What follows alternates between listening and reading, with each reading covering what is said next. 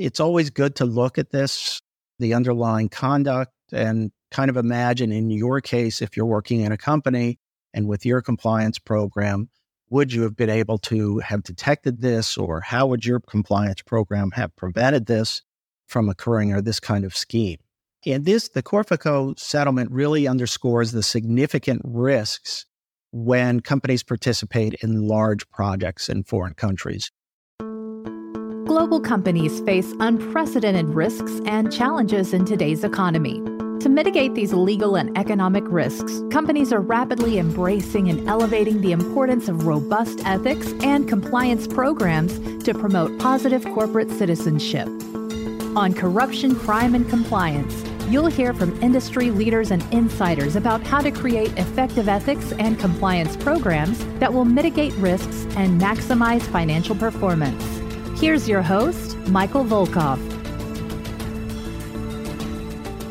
Welcome. This is Michael Volkov here for another episode of Corruption, Crime, and Compliance. Today, we're going to talk about the Corficolombiana and Group Aval $80 million FCPA settlement with DOJ and the SEC.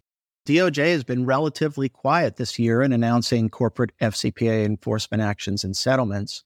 Aside from the Ericsson breach of its deferred prosecution agreement, the Corfico Colombiana, and I'm going to call it Corfico just to make it a little easier, and Grupo Aval settlement is the first in 2023 involving a corporate FCPA resolution.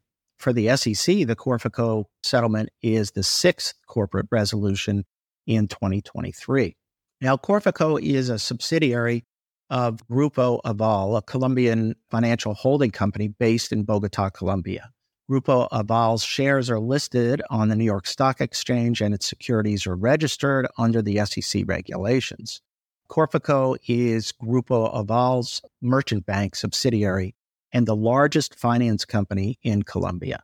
Now, Corfico agreed to pay, and its parent obviously, $80 million to resolve DOJ and SEC enforcement actions stemming from their involvement in a bribery scheme, and the bribery scheme occurred in Colombia. Corfico earned a three year deferred prosecution agreement with DOJ in exchange for a payment of 40.6 million. DOJ filed a criminal information in the District of Maryland charging Corfico and Grupo Aval of violating the FCPA. Now, DOJ credited half of the criminal penalty Corfico already paid Colombia's prosecuting agency. And this was DOJ's first coordinated FCPA settlement with Colombian authorities. Now, Corfico agreed to pay the SEC roughly 48 million in disgorgement and prejudgment interest. Corfico and Grupo Aval executed a comprehensive bribery scheme, basically to pay $23 million in bribes to high ranking government officials in Colombia. And they paid the bribes to secure a lucrative contract to construct and operate a 328 mile highway toll road called the Ocana Gamarra Extension and Corfico conspired with Odebrecht. You'll recall Odebrecht being one of the major, major players and bribe makers and has a big settlement with DOJ itself, the Brazilian construction company, to pay executive and legislative officials, as well as an executive at Colombia's state run infrastructure agency. Under DOJ's corporate enforcement policy, DOJ credited Corfico's cooperation, citing its production of facts obtained through the company's internal investigation, making numerous detailed factual presentations that distilled certain key factual information, producing documents that the government may not have been able to get access to because of foreign data privacy laws, providing sworn testimony from Colombia criminal and administrative proceedings of relevant witnesses whom the government could not independently interview, and proactively identifying information previously unknown to the government. Corfico promptly engaged in extensive remedial measures, including, among other things, conducting a root cause analysis of the bribery scheme identified during the internal investigation, promptly took the actions to enhance its corporate governance and controls at joint venture entities, as well as improved its oversight of non controlled joint ventures and investments, overhauled its compliance program, enhanced its third party intermediary risk management process, implemented a robust process for reporting and investigating allegations of misconduct, established a disciplinary process overseen by a cross functional ethics committee, conducted testing of its anti corruption compliance program, and engaged in a periodic review of and updated its anti corruption compliance program. DOJ awarded, as a result of this, Corfico a 30% reduction off the bottom of the applicable guidelines fine range. And obviously, they did not appoint an independent compliance monitor in this case. So let's look at the underlying conduct and dig into that a little bit. It's always good to look at this, the underlying conduct, and kind of imagine in your case, if you're working in a company and with your compliance program, would you have been able to have detected this or how would your compliance program have prevented this from occurring or this kind of scheme? And this, the Corfico settlement really underscores the significant risks when companies participate in large projects in foreign countries. And we saw this at the end of last year when we saw that ABB case in which there was a large project and a large tender. It was over half a billion dollars in terms of size. And that was important to ABB and what happens when you have those kind of incentives. So between 2012 and 2015, Corfico paid more than 23 million in bribes to Colombian government officials in order to win this contract to construct and operate a highway toll road. It was not just the road itself, but a very valuable extension to what was already the largest highway construction project in the history of Colombia, known as Ruta del Sol, or RDS 2. In 2009, the Colombian government started the bidding process for the RDS 2, which was the 328 mile highway infrastructure project. Corfico and Odebrecht were awarded the project in December 2009.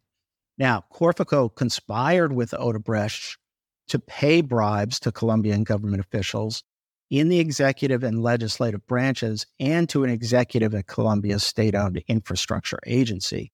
Now, Corfico caused other entities to enter into fictitious contracts with companies associated with intermediaries that passed along the bribe payments to the Colombian government officials. Ultimately, Corfico earned approximately 28 million in profits from the corruptly obtained business. Starting in 2012, Corfico and Odebrecht lobbied the Colombian government to add a proposed road extension project, which was eventually approved. In 2013, an Odebrecht senior executive agreed to pay two individual intermediaries a success fee. And notice what happens when you get a success fee in exchange for government approval of the Ocana Gamarra extension. The Odebrecht executive knew that a portion of the success fee paid to the intermediaries would in turn be paid to Colombian government officials. And the Odebrecht executive informed a Corfico executive about the bribery scheme. The Corfico executive agreed to the bribery scheme and authorized the bribe payments to intermediaries. So they were a joint venture partner, that being Corfico and Odebrecht. Odebrecht arranges the bribe, and then Corfico affirms it. The Ocana Gamarra extension was formally executed on March 14, 2014, at an overall cost of $350 million. And it didn't undergo a formal tender and competitive bidding process.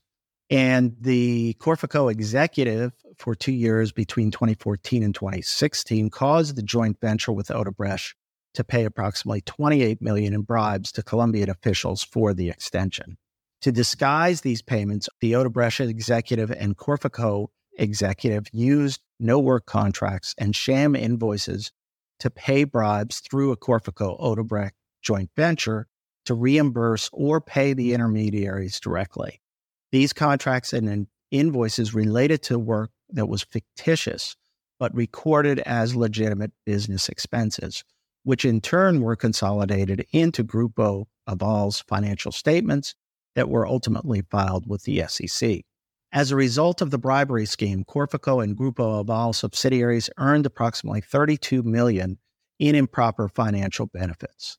Now, the Corfico executive who was involved in authorizing and making sure these payments were made signed various sub certifications in connection with Grupo Aval's financial reporting that falsely stated that he was unaware of illegal acts. As a result, Corfico caused violations of Grupo Aval's obligation to keep accurate books and records. So that's the case, an interesting case again, first for DOJ this year in terms of corporate settlements, and the sixth, as I said, for the SEC. We'll be back with more episodes of Corruption, Crime, and Compliance. Thanks again for attending and stay well, stay safe. We'll be in touch. If you enjoyed this episode, the best way to support the show is by subscribing on your favorite listening platform. To learn more and connect with Michael Volkov, go to volkovlaw.com.